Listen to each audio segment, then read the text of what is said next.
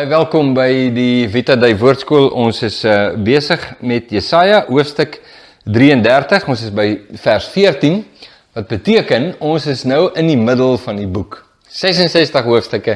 Ons is nou so uh in die middel van hoofstuk 33. Vers 14 lees: Die sondaars in Sion bewe. Siddering het die roekelose aangegryp. Hulle sê Wie van ons kan woon by 'n verterende vuur? Wie van ons kan woon by 'n ewige gloed?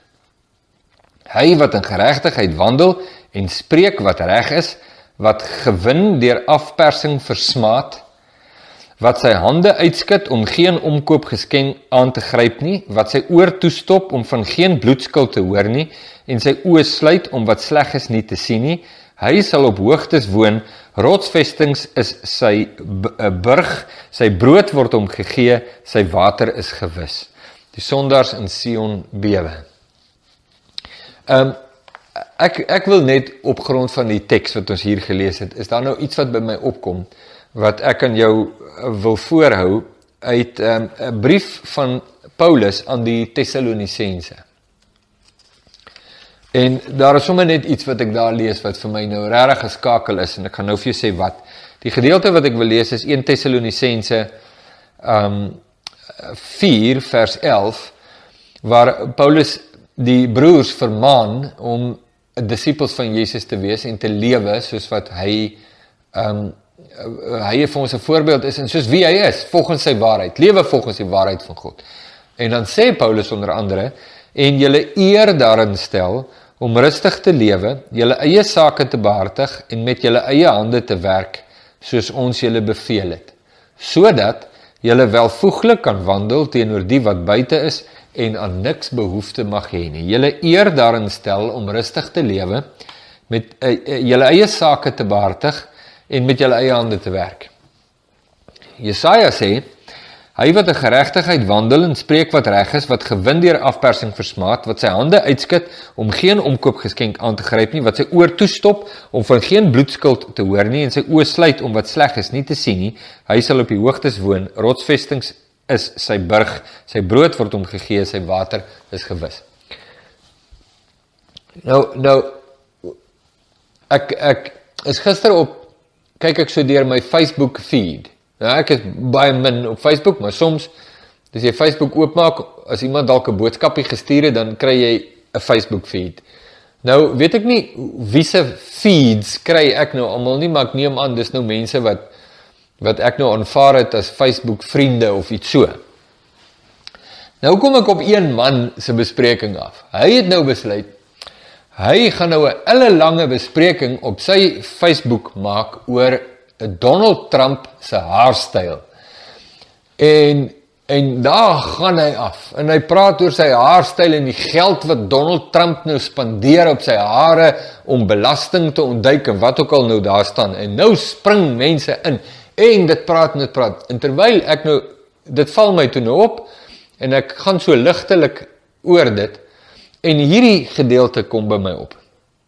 Nou dink ek, ek wonder hoeveel van die mense wat nou hier hulle hulle opinies nou so vrylik beskikbaar stel oor 'n ander man se haarstyl of hulle nou al gehoor het en verstaan het en by God geleer het dat jy stel jou eer daarin om rustig te lewe en jy moet jou eie sake te bemoei.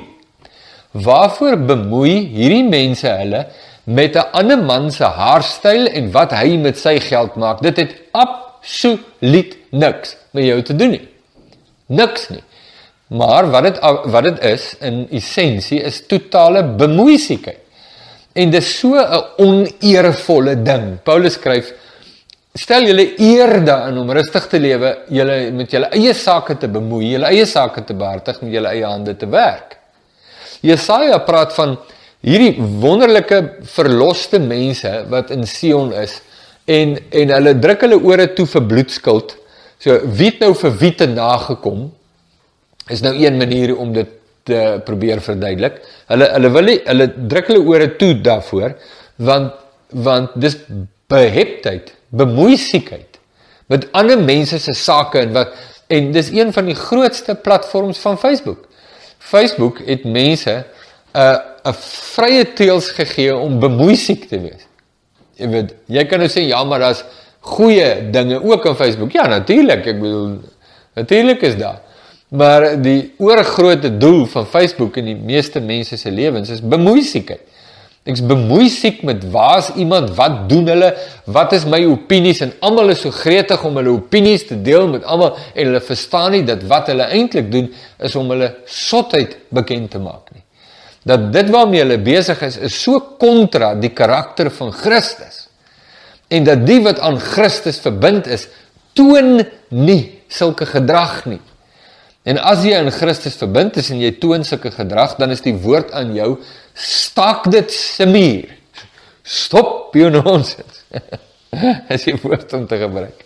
Stel jou eer daarin om rustig te lewe, om jou eie sake te bemoei, jou eie sake te behartig, met jou eie hande te werk, sodat jy welvoeglik kan wandel teenoor die wat buite is. Sodat jy welvoeglik kan wandel. Moenie bemoei siek wees met ander mense se lewens. Los hulle, hulle staan voor God met hulle eie lewens. Staan jy met jou hart en jou lewe voor God. Dis die belangrike ding om te sê. Stel jou eer daarin. Verwyder hierdie dwaasheid en skande uit jou lewe uit. Nou as dit beteken jy moet jou Facebook toemaak, maak hom toe. Maak hom toe. As as dit is dit die enigste manier is hoe jy jou kan keer om nie behep te wees met ander mense se besigheid en sake nie, ehm um, maak jou Facebook toe wat ook al jy moet doen.